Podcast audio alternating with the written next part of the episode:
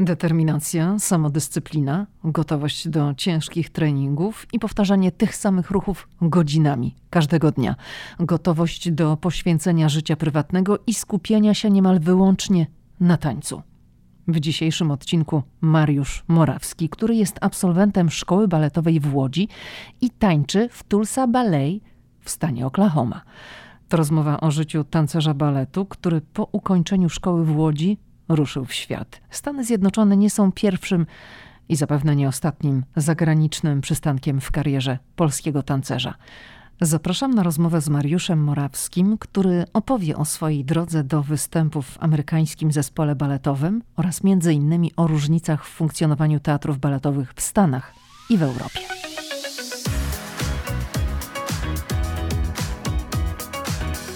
Hej, hej, tu Lidia Krawczuk-Los rzucił mnie do Waszyngtonu i to właśnie tu, w stolicy USA, powstaje ten podcast. Opowiadam w nim o Ameryce, o podróżowaniu po Stanach, a z moimi gośćmi rozmawiam o życiu w USA. Ameryka mnie fascynuje. Jeśli Ciebie także ciekawią Stany i lubisz słuchać inspirujących rozmów, to ten podcast Ameryka i ja jest dla Ciebie. Cześć Mariusz. Dobry wieczór, witam. Mariusz, powiedz, czy robiłeś dzisiaj szpagat? Tak, prawie codziennie robię szpagat. Mimo tego, że to nie jest jakby główna część mojej pracy, to choreografia bardzo często tego wymaga. To ile tak szpagatów dziennie jest? To zależy od powtórzeń, ile jesteśmy w stanie zrobić powtórzeń choreografii, ile od nas się wymaga.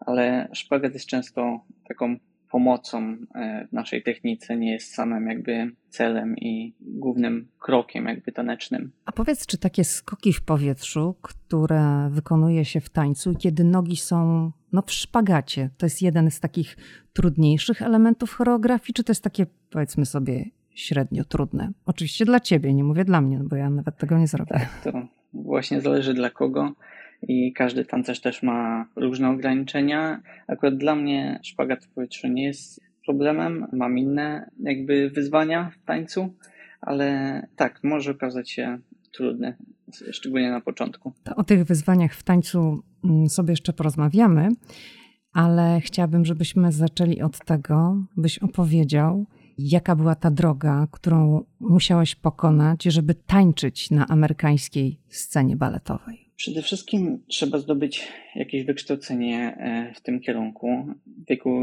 10 lat poszedłem do szkoły baletowej w Łodzi, w której kształciłem się przez 9 lat. Była to ogólnokształcąca szkoła baletowa, czyli mamy tam normalną szkołę, do której chodzi każdy uczeń, gdzie się uczymy języka polskiego, matematyki, ale między tymi przedmiotami mamy w planie wrzucone też zajęcia taneczne, czyli takie zajęcia zawodowe, jak nazywamy, czyli to jest na przykład historia tańca, tańc klasyczny, tańc ludowy, charakterystyczny, tańc współczesny. Czy to był Twój wybór? Nie. Miałem na początku pójść do szkoły muzycznej, e, ale z tego pomysłu zrezygnowałem dzień przed egzaminem wstępnym i później ktoś z pracy mojej mamy na jakichś zajęciach tanecznych dodatkowych zauważył, że w miarę dobrze się ruszam, więc zaproponował może mojej mamie, żebym poszedł na egzamin wstępny do szkoły baletowej.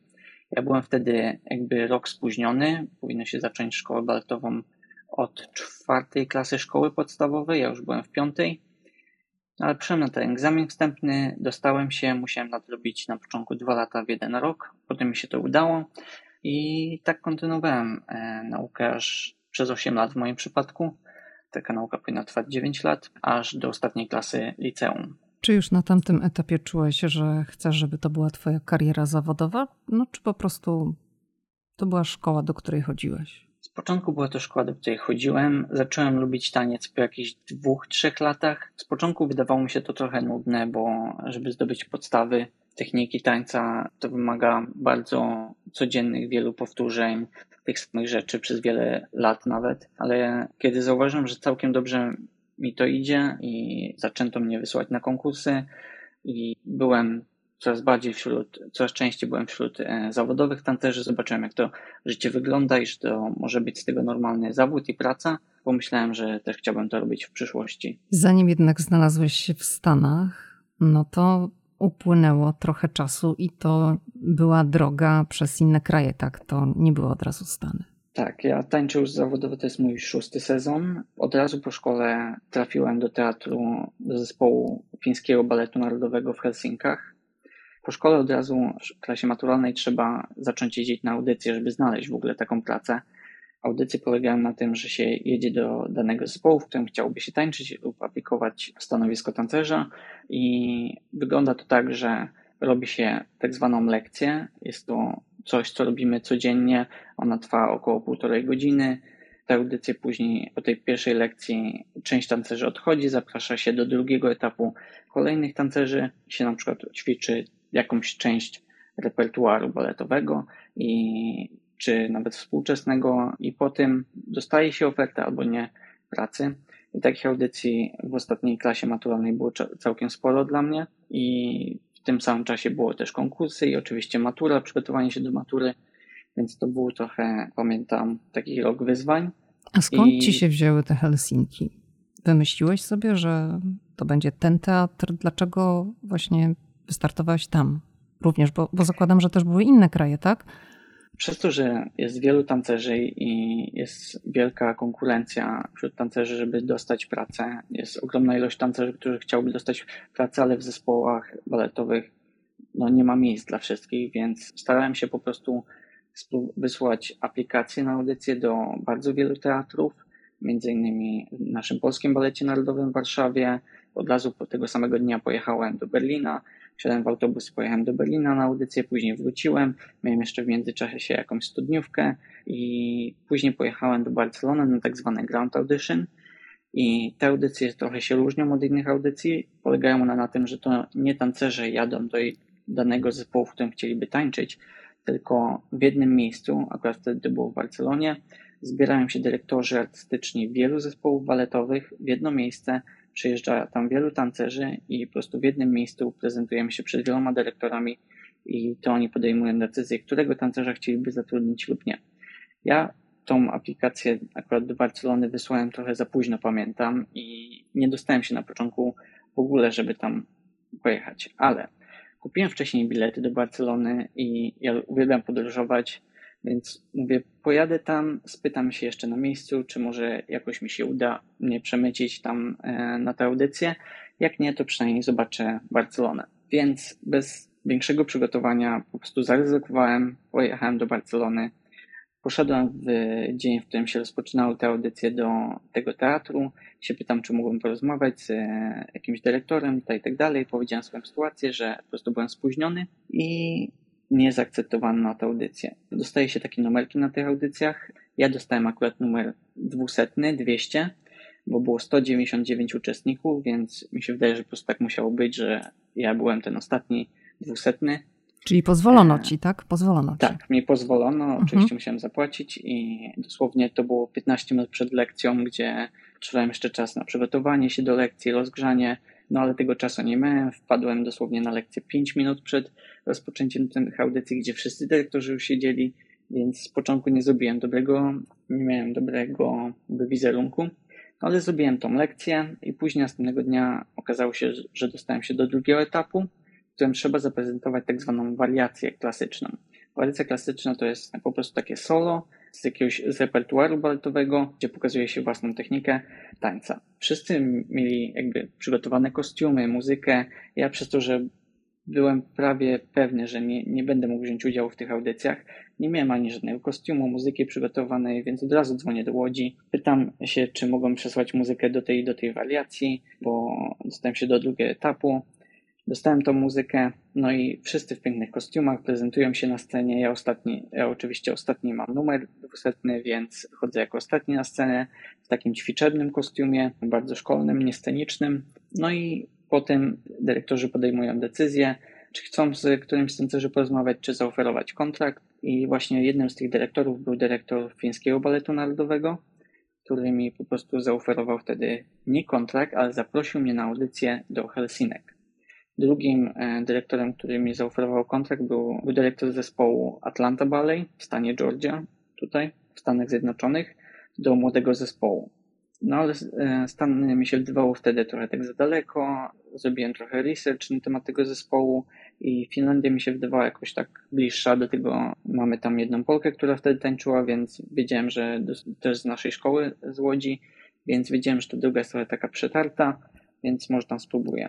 No i po zaproszeniu na tę audycję kupili mi bilety lotnicze, hotel, co się bardzo rzadko zdarza, bo nikt e, takich rzeczy nie robi, żeby dla tancerza kupować bilety lotnicze i hotel, żeby przyjechał na audycję. Każdy to robi we własnym zakresie. No i tam dopiero już na miejscu, jak zrobiłem lekcje z tancerzami, to otrzymałem ofertę i otrzymałem kontrakt na następny sezon. A myślisz, że tak, to, że nie miałeś tego kostiumu, nie miałeś jakiś, wiesz, no, nie przygotowałeś tego występu, bo zakładałeś, że no jednak ci się nie uda dostać na przesłuchania. Myślisz, że to, że wyszedłeś na scenę taki surowy w tym kostiumie takim do ćwiczeń, jak, jak powiedziałeś, to ci może jednak trochę pomogło? Na pewno dyrektorzy mnie zapamiętali przez to, mhm. E, ale nie wiem, czy to miało akurat wpływ na ich decyzję. Wątpię, żeby taką ważną decyzję podejmowali tylko na podstawie tego, czy ktoś ma kostium, czy nie, więc bardziej po prostu patrzyli na technikę tańca i jak to się rusza i czy jest gotowy do dołączenia do danego zespołu. Fajna sytuacja jest taka, właśnie bardzo ciekawa, że dyrektor e, tych audycji, jest to jeden z bardzo znanych jakby pedagogów tańca, odwiedził nas później w Helsinkach, bo mieliśmy co dwa tygodnie jakby zewnętrznych pedagogów tańca, którzy po prostu szkolili dodatkowo zespół i ten dyrektor właśnie przyjechał do nas na te dwa tygodnie i na pierwszej lekcji pamiętam, tak ćwiczyłem i tak się mi przyglądał, przyglądał i po jakimś czasie tak przychodzi, podchodzi do mnie i się pyta number 200? A ja mówię, że tak. Czyli zapytał się mnie numer 200, a ja mówię tak, numer 200. Czyli na pewno w jakimś, w jakiś sposób zostałem zapamiętany przez to, że po prostu zaryzykowałem, żeby pojechać wtedy do tej Barcelony i spróbować swoich sił na tych audycjach. Powiedz, ile czasu spędziłeś w Finlandii? Spędziłem tam 4 lata, 2 lata w młodym zespole. To jest po prostu taki mniejsza odnoga głównego zespołu baletowego, który składa się po prostu z, ze świeżych absolwentów różnych szkół baletowych z całego świata. Czy po tych czterech latach po prostu skończył ci się kontrakt, czy uznałeś, że trzeba iść dalej w świat i aplikowałeś, postarałeś się o pracę w Stanach? To wyglądało tak, że ja co roku miałem odnawiany kontrakt. Dopiero tam w Finlandii były takie zasady, że po jakichś dwóch czy 3-4 latach trzeba zaoferować tancerzowi stały kontrakt, czyli do końca kariery. W Finlandii jest to akurat do 45 roku życia, bo tam jeszcze występuje wcześniejsza emerytura dla tancerzy. Tego na przykład już w Polsce nie mamy. I po prostu akurat po tych 4 latach przed COVID zmieniała się powoli dyrekcja i no był trochę bałagan też i dyrektorka zdecydowała, że kilku tancerzy nie dostanie tego kontraktu i w tym ja się znalazłem, również byłem z tym jednym z tych tancerzy. E, no i oczywiście wtedy był trochę taki atak paniki, bo w czasie COVID-u dosłownie zespoły nie robiły żadnych audycji, nikt nie miał pieniędzy, żeby zatrudnić nowych tancerzy, bo nikt nie wystawiał po prostu spektakli na scenie. Było to trochę wyzwanie, ale no po prostu poszukałem w internecie zespołów, które mają te audycje. Oczywiście większość z nich odbywało się przez takie platformy jak Zoom. Mi to akurat bardzo pomogło, ze względu na to, że na przykład nie musiałem właśnie wydawać tych pieniędzy, żeby podróżować po całym świecie, wręcz to było często niemożliwe w czasie pandemii. Jednym z tych zespołów właśnie była Tulsa Ballet i po zrobieniu takich audycji przez internet otrzymałem kontrakt tutaj. Jakie były zatem początki w Stanach? Bo, bo mówisz, że ubiegałeś się o tę pracę w czasie pandemii, czyli mówisz, że tańczysz już tutaj dwa lata, tak?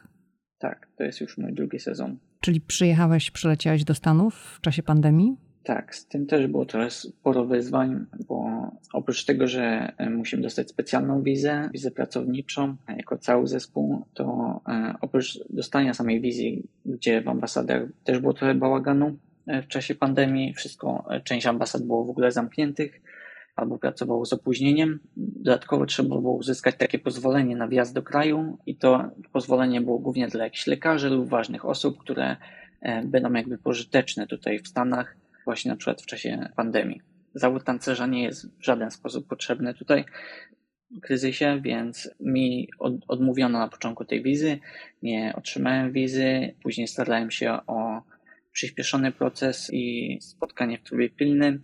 Też mi odmówiono takiego spotkania, więc teatr tutaj mi pomógł. E, zwrócili się tutaj do jednego z senatorów i po prostu senator, e, jeden z senatorów napisał list do ambasady, żeby mi dali to pilne spotkanie i dzięki tak naprawdę niemu udało mi się dostać to spotkanie w dwa dni i dwa dni dosłownie przed wylotem, gdzie już miałem zakupiony bilet do Stanów, dopiero otrzymałem tą wizę, więc było to trochę stresujące. A powiedz, dlaczego teatr cię ściągał w pandemii? No bo w przedstawień nie było, prawda? No tak, to już była trochę końcówka pandemii. Akurat ten teatr był pierwszym zespołem baletowym w Stanach, który poradził sobie z całymi tymi regulacjami w czasie COVID-u, gdzie na przykład byli pierwszymi tancerzami jako cały zespół, który był zaszczepiony, co pozwoliło na przykład już na pracę w ogóle w zespole, jeszcze nie na wystawienie spektakli. Oczywiście wszyscy pracowali w maskach, tańczyć w maskach to jest naprawdę bardzo nieprzyjemna rzecz. I już tak powoli się e, przygotowali do tego, że wyjdą na scenę.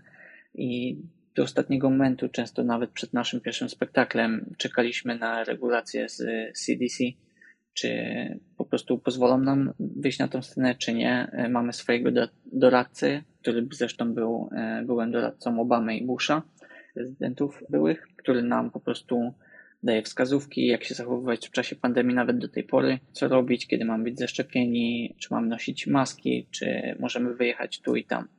Więc też na ostatnią chwilę wyraził zgodę, że możemy wystawić przedstawienie i zatańczyć. Więc to była duża ulga, bo to był mój pierwszy spektakl po dosłownie półtora roku nietańczenia na scenie. To powiedz, jakie były początki w Stanach?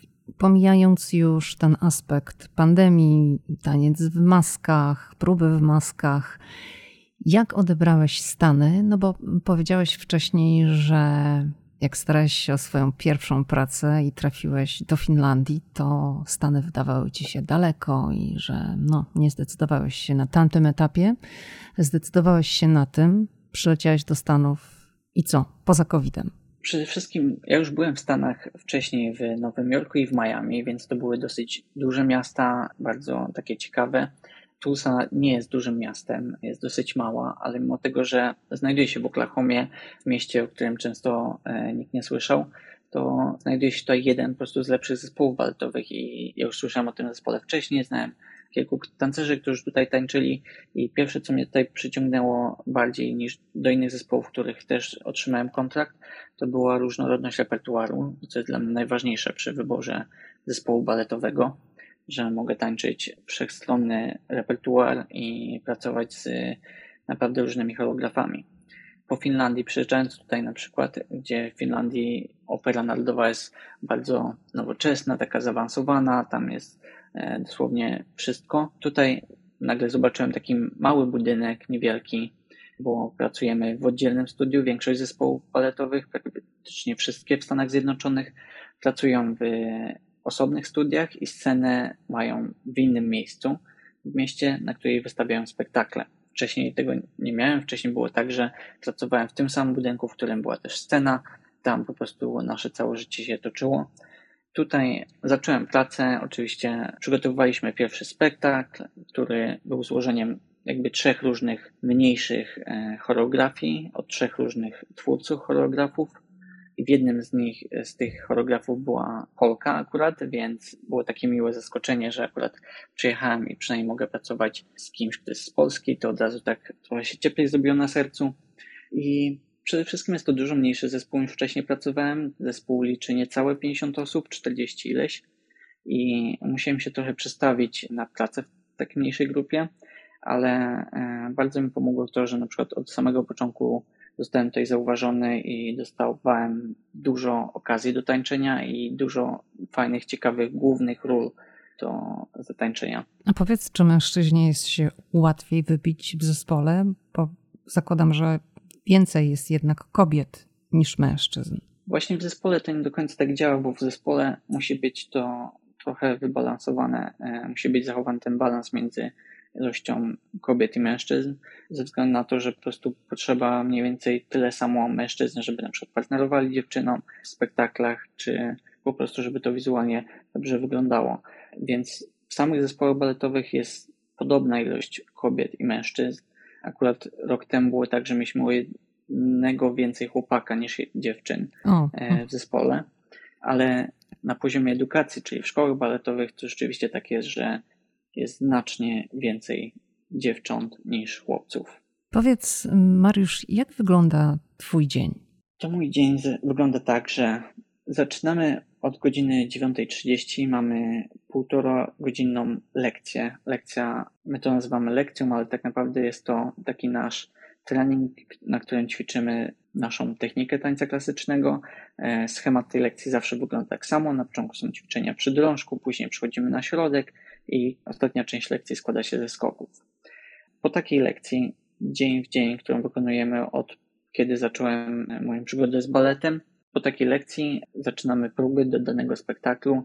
My co miesiąc tutaj prawie mamy inny spektakl, przygotowujemy nowy, nową produkcję. Aż do 18.30 uczymy się choreografii oddzielnych, na przykład ról takiego spektaklu. Po jakimś czasie łączymy to wszystko w całość i później tańczymy cały spektakl w salach baletowych, tak żeby było to gotowe do wystawienia na scenę. Ale to chciałabym uściślić, bo powiedziałeś, że do 18.30 macie różne zajęcia i po 18.30 gracie spektakle? Nie, bo to jest taki normalny tydzień pracy, w którym przygotowujemy te spektakle do tej 18.30, no i później wracamy do domu. Mamy jeszcze tak zwany tydzień produkcji, w którym właśnie przenosimy się wtedy już do teatru i wtedy nasz dzień wygląda trochę inaczej. Mamy rano oczywiście tą lekcję, później próbę, później mamy przerwę, na przykład 3-4 godzinną i wieczorem koło 18 wracamy do teatru i wtedy wystawiamy spektakl, aż na przykład do 22. Czy ty masz czas na życie prywatne? E, zdarza się. Akurat tutaj mamy weekendy wolne, dwa dni w tygodniu, co jest trochę odmianą. Do tej pory pracowałem 6 dni w tygodniu, więc miałem tylko jeden dzień odpoczynku ale w dzień wolny jesteśmy też e, zobowiązani do dodatkowych zajęć, do dodatkowych treningów. Mamy swojego trenera tutaj e, personalnego i właśnie na przykład w sobotę e, mamy specjalny trening taki, to się nazywa trening funkcjonalny, gdzie po prostu przygotowujemy nasze ciało, żeby było mocniejsze, żeby po prostu sprostać wyzwaniom, które mamy w tańcu i w choreografii. A powiedziałeś wcześniej, że tutaj praktycznie co miesiąc gracie nowy spektakl. Czyli to jest no takie bardzo chyba obciążające uczyć się miesiąc w miesiąc nowej choreografii. Z jednej strony tak, ale z drugiej strony nie chciałbym inaczej. W poprzednim zespole też tak było, że praktycznie co miesiąc mieliśmy nową produkcję. Wiem, że niektóre zespoły baletowe nie mogą sobie na to pozwolić, żeby pracować nad i wystawiać nowe spektakle. To jest też dużo bardziej interesujące, gdybym miał tańczyć ten sam spektakl przez długi czas, bym po prostu się już trochę zanudził, ale trzeba na pewno być bardzo szybkim, w tym sensie, że trzeba bardzo szybko się uczyć choreografii i przyswajać tak zwane kroki. Tutaj szczególnie w Ameryce zawsze się mówi tak, że w Ameryce tancerze tańczą bardzo szybko. Chodzi o to, że bardzo dużo tutaj się pracuje, bardzo dużo godzin na przygotowanie spektaklu, i bardzo dużej ilości tych spektakli jest wystawianych. I uważam, że jest właśnie to dużo ciekawsze. Dla mnie też powoduje to, że mogę się rozwijać w ten sposób, że nie tańczę tego samego przez cały czas, tylko po prostu mogę pracować z coraz to nowszymi choreografiami, choreografami uczyć się czegoś ciekawszego. Oczywiście są spektakle, które mi się bardziej podobają e, i choreografowie, z którymi chciałbym bardziej pracować. Większość tych spektakli popularnych, takie, które każdy zna, jak e, Jezioro, Będzie Dziadek do Orzechów czy Śpiąca Królewna, wystawia jakby każdy zespół na całym świecie. Tutaj bardzo często mamy okazję pracować z choreografami, którzy tworzą jakby nasze kreacje, to się nazywa i kreują po prostu na nas nowe spektakle. A myślisz, że to po prostu ma związek z tym, że w Stanach jest takie bardziej biznesowe podejście do wszystkiego, że sztuka, balet, taniec, przedstawienia teatralne to jest też biznes i po prostu musi być różnorodność, musi być szeroka oferta i muszą być nowe rzeczy, żeby ludzie chcieli przychodzić do teatru. E, zdecydowanie, właśnie dobrze, że Pani o tym powiedziała, bo e, różnica przede Mów mi po imieniu. E, Pani Lidio, dobrze. E, e, różnica jest przede wszystkim taka, że tutaj w Stanach nie ma zespołów narodowych. Żadne zespoły tutaj nie są dofinansowane, żadnego funduszu narodowego, tak jak się to dzieje na przykład w Europie, gdzie nawet w Polsce Ministerstwo Kultury finansuje na przykład zespół narodowy czy inne zespoły. Tutaj wszystko opiera się na sponsorach i my musimy pozyskać pieniądze od tych sponsorów i dopiero po zaakceptowaniu na przykład takiego funduszu możemy ustalić, na co możemy sobie pozwolić, na jakich choreografów, bo każdy choreograf też ceni się inaczej i możemy wtedy zobaczyć, czy jesteśmy gotowi na wystawienie tego spektaklu, tego i musi być też część spektakli musi być takich, żeby przyniosły nam jakiś profit, e, żeby były, żebyśmy zdobyli pieniądze z biletów, a część spektakli takich, które wniosą coś nowego do świata baletu, albo dla nas samych, albo będą po prostu atrakcyjne dla innych choreografów, którzy chcieliby przyjechać pracować z nami. I właśnie Tulsa Ballet jest takim zespołem, gdzie się mówi, że no każdy, kto tu przyjeżdża, po prostu nieważne jaki spektakl by zrobił, on zawsze po prostu będzie udany i ten zespół jest w stanie po prostu ztańczyć wszystko. I właśnie dzisiaj na przykład też mieliśmy taki wieczór, gdzie musieliśmy rozmawiać ze sponsorami, dzwonić do tych sponsorów i prosić o na przykład o przekazanie dodatkowych funduszy dla nas, co wcześniej dla mnie nigdy wcześniej się z tym nie spotkałem, tylko tutaj właśnie w Stanach. Marketing też musi być bardzo zaawansowany, żeby coraz więcej ludzi słyszało o naszym zespole, zainteresowało się i może na przykład dołożyło swoje fundusze, czy sponsorowało dany spektakl, czy po prostu e, było stałym sponsorem tego zespołu. Mariusz, powiedziałeś, że musieliśmy rozmawiać, dzwonić do sponsorów. Czy to znaczy, że ty jako członek zespołu, jako tancerz też musisz się bezpośrednio zaangażować w działania marketingowe? Czy ty też musisz rozmawiać, musisz nawoływać? Co to znaczy my musieliśmy? Czy, czy właśnie zespół jest zobligowany do takiego czynnego marketingu? Teoretycznie nie, w praktyce to wygląda tak, że nakłania się nas bardzo często do kontaktu ze sponsorami, bo tak naprawdę sponsorzy chcą widzieć nas, nie tylko papiery i rozmawiać z całym związkiem na temat e, jakichś funduszy, tylko po prostu chcą się cieszyć baletem, bo tak naprawdę to lubią i dlatego wkładają swoje pieniądze w to. Często mamy bardzo dużo organizowanych imprez, eventów, które polegają na tym, na, po prostu na zebraniu funduszy e, dla naszego zespołu. E, na tych galach czy tak zwanych e, innych eventach musimy po prostu być. Dziewczyny często wydają ogromne pieniądze na to, coraz nowsze suknie, żeby po prostu wyglądać odpowiednio i po prostu trzeba iść i rozmawiać z takimi sponsorami. Naprawdę sprawia mi to przyjemność, bo poznałem bardzo wielu ciekawych ludzi, ale no, Czasem wiemy, że to po prostu jest po to, żeby przynieść jak najwięcej pieniędzy dla nas. Jesteśmy też namawiani do tego, żeby na przykład promować nasze spektakle w naszych e, mediach społecznościowych i na przykład mamy też za to dodatkowo takie bonusy pieniężne, że na przykład jeżeli ktoś przedstawi, jak wygląda dzień nasz tancerza czy całego zespołu baletowego, otrzyma po prostu dodatkowy bonus pieniężny. To, o czym opowiadasz, o tym, że jesteście zaangażowani jako zespół w marketing, no bo jest marketing, są ludzie, są widzowie, są wpływy z biletów, wy macie pracę. Czy, czy myślisz, że, albo inaczej, czy, czy to jest inne podejście niż widziałeś to w Polsce, czy, czy tak jak to się działo w Finlandii? Na pewno to wygląda inaczej i tak jak właśnie e, wcześniej ustaliliśmy, że podchodzi się do tego bardziej biznesowo, żeby wszystko się zgadzało. Nasza, nasz zespół jest tak naprawdę organizacją non-profit, czyli nie, czyli nie mamy żadnych korzyści po całym sezonie. Wszystkie pieniądze, które otrzymaliśmy, muszą być wydane na coś. Więc tego na przykład przede wszystkim budżet, który dostajemy tutaj, a który był na całą operę narodową, na przykład w Helsinkach, jest dużo mniejszy. Przede wszystkim dlatego, że no, pozyskujemy środki od prywatnych osób, tam było to finansowane jakby od państwa. Mniej więcej z tego co pamiętam na jednym ze spotkań w Finlandii, tam oczywiście oprócz baletu narodowego jest też e, orkiestra i chór, czyli opera, więc to idzie na jakby trzy różne odnogi w całej operze. Tam ten cały budżet mniej więcej na cały sezon wychodzi, wynosił około 80 milionów euro. Do takim lepszym słyszałem, że w najlepszych sezonach może dojść do 110 milionów euro.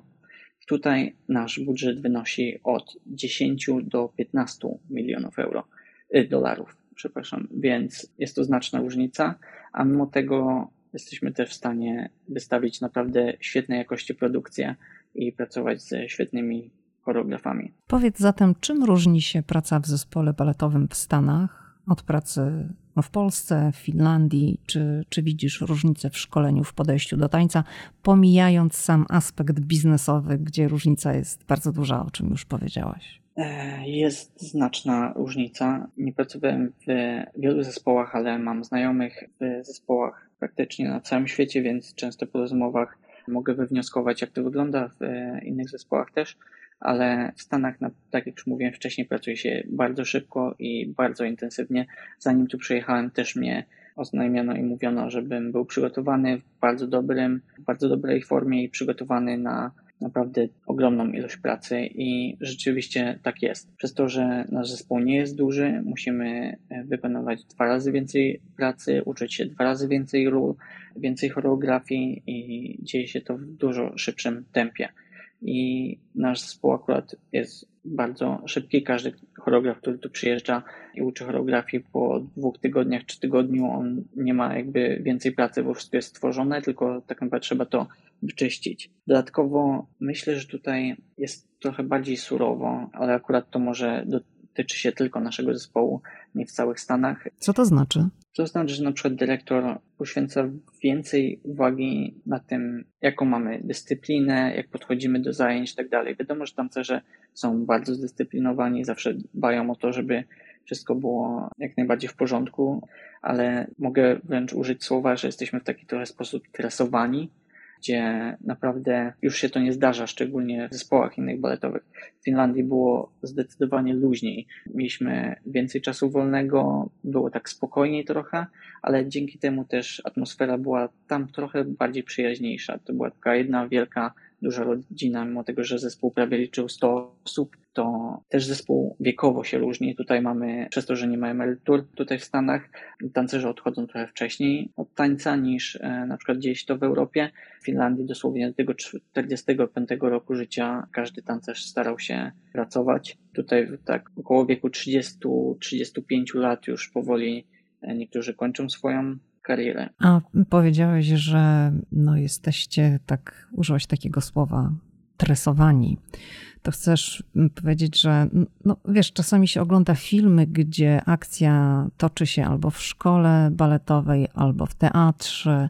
Widzimy, no wiadomo, no Hollywood, filmy to jest jedna rzeczywistość, a taka prawdziwa rzeczywistość to, to jest coś innego, ale czy to rzeczywiście jest jak na filmach, że jest tak ostro, że jest taka dyscyplina, że jest taka bardzo duża też konkurencja między członkami w zespole, kto dostanie solową rolę, kto będzie gdzieś tam tańczył boki, to się chyba mówi.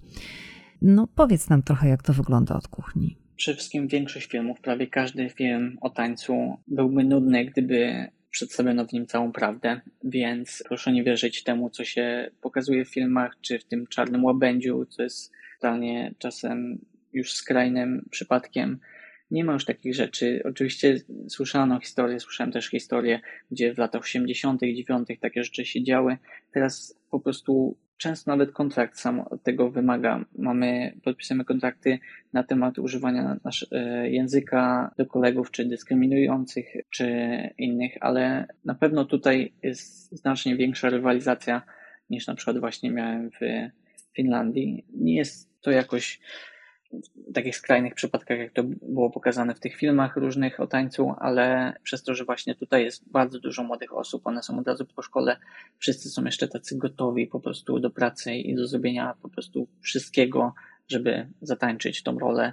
Widać tutaj znacznie większą konkurencję niż miałem okazję doświadczyć w innych zespołach baletowych, ale jest to całkiem zrozumiałe jeszcze. Mogę zapytać Cię, Mariusz, ile Ty masz lat? 25. No, Ty jesteś bardzo młodym człowiekiem, ale czy w swoim zespole baletowym to Ty jesteś taki bardzo młody, czy już tak nie bardzo? Czy jesteś gdzieś po środku? W tym zespole jestem gdzieś tak po środku, ale w Finlandii byłbym jednym z młodszych właśnie. Tak, dlatego, jak powiedziałem wcześniej, zespół był dużo starszy ze względu na ten wiek emerytalny, ale Tutaj mamy może najstarszy nasz, nasz tancerz ma teraz 34 lata i to jest większość zespołu mieści się w granicy 20-25 lat właśnie. Powiedz, czy ty czujesz już, mimo że jesteś tak bardzo młodą osobą, to czujesz już oddech na plecach tych takich bardzo młodych, którzy przyszli do zespołu zaraz po szkole baletowej, którzy są, jak to w Ameryce, głodni sukcesu, bardzo tacy gotowi, żeby konkurować i pracować do utraty tchu. Szczerze mówiąc, jeszcze nie, mimo tego, że już czuję, że coraz młodsi tancerze dostają na przykład bardzo wcześnie dużo większe role niż na przykład gdy ja byłem e, młody. E, młody. Młodszy. Było kilka lat temu, ale młodszy po prostu. E, Bardzo mnie to rozbawiło, kiedy 25-latek mówi, kiedy byłem młody.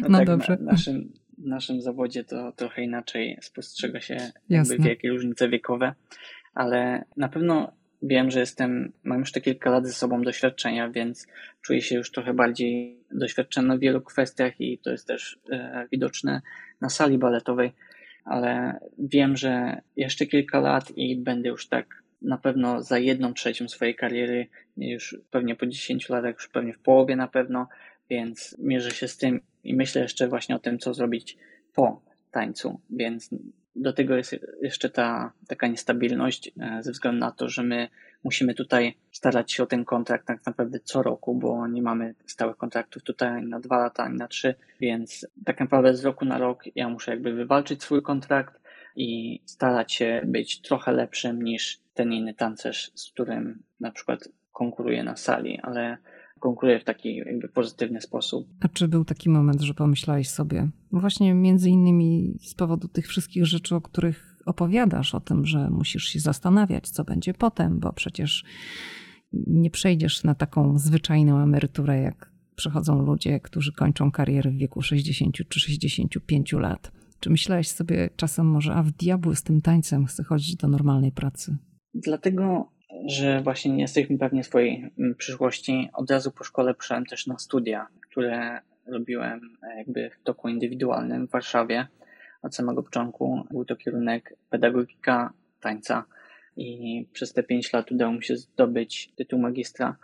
Mimo tego, że to na odległość, to z pomocą i uniwersytetu i trochę dyrektorów pracy udało mi się to jakoś połączyć i wiem, że teraz na przyszłość mam jakiś zawód w rękawie, e, że mogę na przykład uczyć tego tańca, e, nawet u nas w Polsce, w polskiej szkole baletowej, ale przede wszystkim wszystkie moje jakby zainteresowania, większość moich zainteresowań wiąże się z tańcem. Ja też lubię tworzyć choreografię.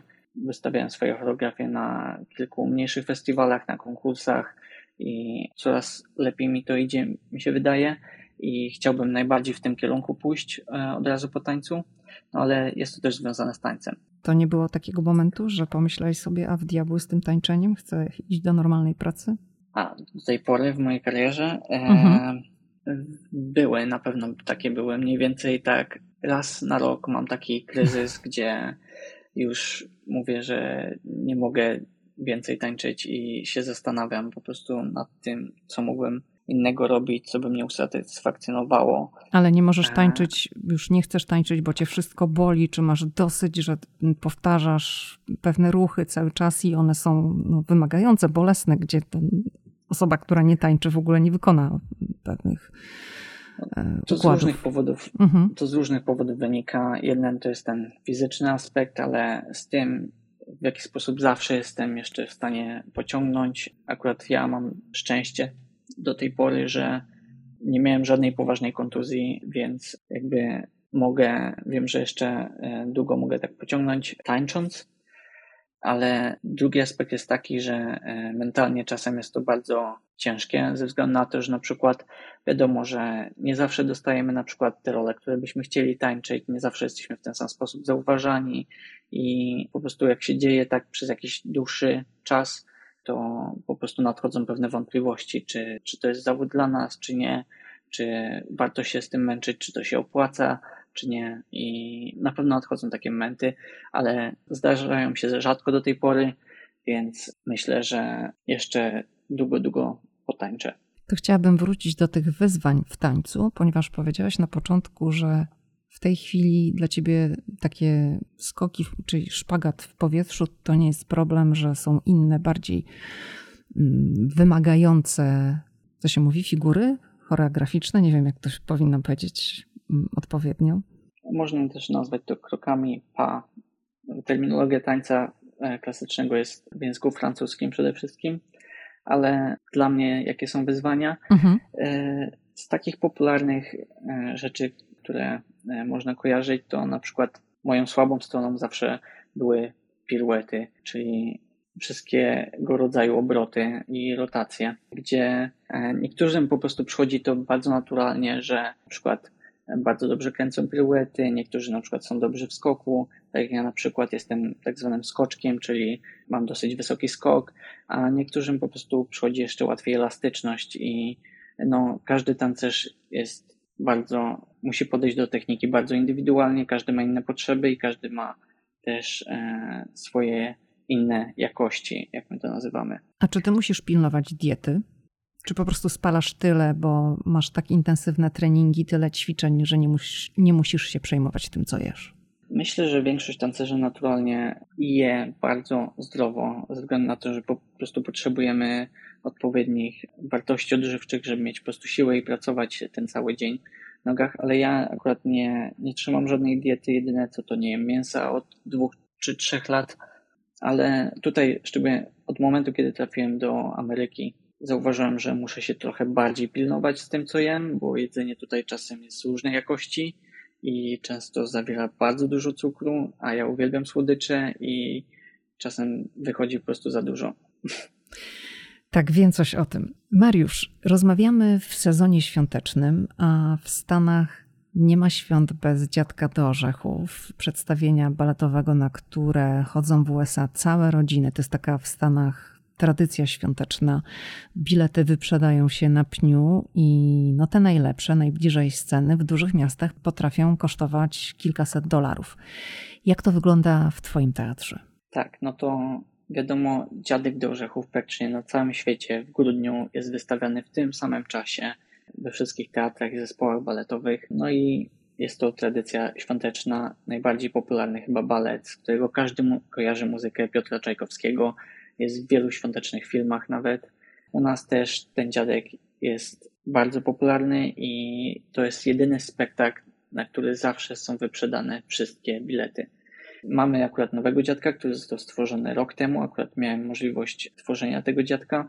Mamy kostiumy przyjechały i dekoracje z Nowej Zelandii, tam były zaprojektowane. Też w czasie pandemii one gdzieś utknęły w Wenezueli na statku. przygotowaliśmy wtedy starego dziadka, który był wcześniej tańczony tutaj w teatrze. No ale udało się przygotować tą nową wersję i rzeczywiście tak jest, że tutaj rodziny przychodzą całymi rodzinami, nie to, że tylko rodzice z dziećmi, ale dosłownie całe rodziny, babcie, dziadkowie i najmłodsze dzieci przychodzą i oglądają Dziadka do Orzechów i jest to naprawdę piękne. Zawsze mamy na przykład też dodatkowy spektakl dla, dla dzieci z rodzin mniej uprzywilejowanych i jest to naprawdę wyjątkowy czas i dla nas i dla miasta, w którym tańczymy i reklamy Dziadka są e, na wszystkich billboardach u nas w mieście. No ja muszę ci powiedzieć, że mnie się wyświetlają cały czas albo na Instagramie, albo jak siedzę przed y, komputerem, cały czas mi się wyświetlają reklamy właśnie przedstawień baletowych Dziadka do Orzechów, bo tego jest naprawdę dużo i też właśnie gdzieś tam, no tych biletów tak naprawdę nie ma dużo, nie ma dużego wyboru. Największy wybór jest w tych przy samej scenie, które kosztują kilkaset dolarów za sztukę. Powiedz, czy wygracie ten spektakl raz dziennie, czy dwa razy dziennie, czy to przez cały grudzień, bo tak duże jest zapotrzebowanie? Tak, to my tutaj wystawiamy dziadka trzy tygodnie w grudniu, od e, zazwyczaj to jest od jakiegoś drugiego, trzeciego grudnia aż do samej Wigilii. I mamy tak zwane double show, gdzie po prostu tańczymy dwa spektakle dziennie i to jest naprawdę bardzo ciężki dzień, szczególnie gdzie trzeba następnego dnia rano wcześniej wstać po to, żeby zatańczyć kolejny spektakl. I to jest właśnie to, o czym mówiłem, że na przykład kiedy tańczyłem w Finlandii, to było rozłożone bardziej w czasie, były na przykład dni wolne między dziadkami. Tutaj czegoś takiego nie mamy. Po prostu jak zaczynamy sezon dziadków, są zespoły, które tańczą na przykład około 30-40 spektakli w ciągu miesiąca. To jest naprawdę ogromna ilość. Mariusz, powiedz, jak ludzie reagują, jak widzą dziadka do orzechów? Bo czasem ludzie widzą go po raz enty, na dzieci widzą go po raz pierwszy. To, to jakie to są reakcje? Przede wszystkim dla mnie największą radością jest zobaczyć dziecko, które jest ciekawe dosłownie wszystkiego, co widziało na scenie i samej postaci dziadka do orzechów, i kostiumów, i często mamy właśnie takie spotkania, gdzie możemy wyjść do dzieci lub dzieci mogą wyjść do nas e, na scenę i z nami porozmawiać, porobić zdjęcia i ta radość w ich oczach, kiedy widziały nas na scenie i później mogą nas dotknąć na żywo, to jest naprawdę coś wspaniałego. I przede wszystkim myślę, że mają taką myśl, że chciałyby może spróbować tego samego. I właśnie zachęcam do tego wszystkich słuchaczy, którzy teraz nas słuchają, żeby może znalazły jakiś, na pewno w pobliżu jest jakiś teatr, zespół baletowy, w którym wystawiają teraz dziadka do orzechów, żeby wybrali się na tego dziadka ze swoimi dziećmi czy całą rodziną, obejrzały i może takie dziecko naprawdę przynajmniej spróbuje pójść do szkoły baletowej, polubi to i otrzyma w przyszłości bardzo fajny zawód, bo jest to zawód taki jak każdy inny. Z tego normalnie można żyć. To nie jest żadne dodatkowe hobby, tylko można naprawdę mieć ciekawy standard życia, mimo tego, że opinia publiczna jest czasem zupełnie inna. Tylko trzeba po prostu przyłożyć bardzo dużo pracy. Jest to wymagający zawód, ale piękny. Czy myślisz, że właśnie szkoła baletowa nauczyła cię takiej dyscypliny? I no, takiego uporządkowania w życiu. Na pewno szkoła baletowa właśnie oprócz tego, że przygotowuje do samego zawodu i uczy nas tańczyć, przygotowuje nas też pod względem takim jak umieć pracować w takim zawodzie i czy taka samodyscyplina, czy e, umiejętność e, pracy właśnie w zespole z innymi ludźmi przydaje się nie tylko w naszej pracy na sali baletowej, ale to są też umiejętności przydatne naprawdę w codziennym życiu i warto je rozwijać. I uważam, że szkoła baletowa często nauczy tego, czego normalna szkoła nie jest w stanie po prostu nauczyć dzieci i uczniów. Co ty tańczysz w dziadku do orzechów? Jaka jest twoja rola? No, każdy dziadek ma trochę, jest przedstawiony trochę w innej wersji, to zależy właśnie od choreografii. My mamy dziadka, e, w którym głównymi postaciami jest tak zwany nephew i Marie, czyli jakby ten siostrzeniec i ta główna dziewczęca postać, czyli często nazywana Klarą, u nas nazywa się Marią. Właśnie w trzeciej obsadzie mam możliwość zatańczenia tego siostrzeńca i dodatkowo tańczę e, solistyczną parę w Walcu Kwiatów, e, który jest bardzo ładnym walcem w drugim akcie tego spektaklu. Dodatkowo e, tańczę jakichś kawalerów w scenie śniegu i dodatkowych rodziców w scenie w pierwszym akcie. E, no, akurat właśnie my tutaj mamy tak, że bardzo wielu tancerzy uczy się wiele ról i później te role są zmieniane ze spektaklu do spektaklu. Na przykład tańczy pierwsza obsada, druga i trzecia i w każdej z tych obsad tańczę coś innego. I dzięki temu też jesteśmy zabezpieczeni, że jeżeli na przykład jakiś tancerz zostanie kontuzjowany, to zawsze jest ktoś, kto może wskoczyć w to samo miejsce i zatańczyć e, tą rolę. Czy to jest takie amerykańskie podejście, czy ogólnie tak jest w zespołach baletowych? Zazwyczaj e, w zespołach baletowych jest kilka obsad i są do tego zastępcy, którzy po prostu są przygotowani w razie wystąpienia jakiejś kontuzji czy wypadku, żeby zatańczyć daną rolę ale tutaj e, przez to, że mamy mniejszą ilość tancerzy, jest to trochę bardziej intensywne. Po prostu mamy dużo więcej tych ról i więcej obsad.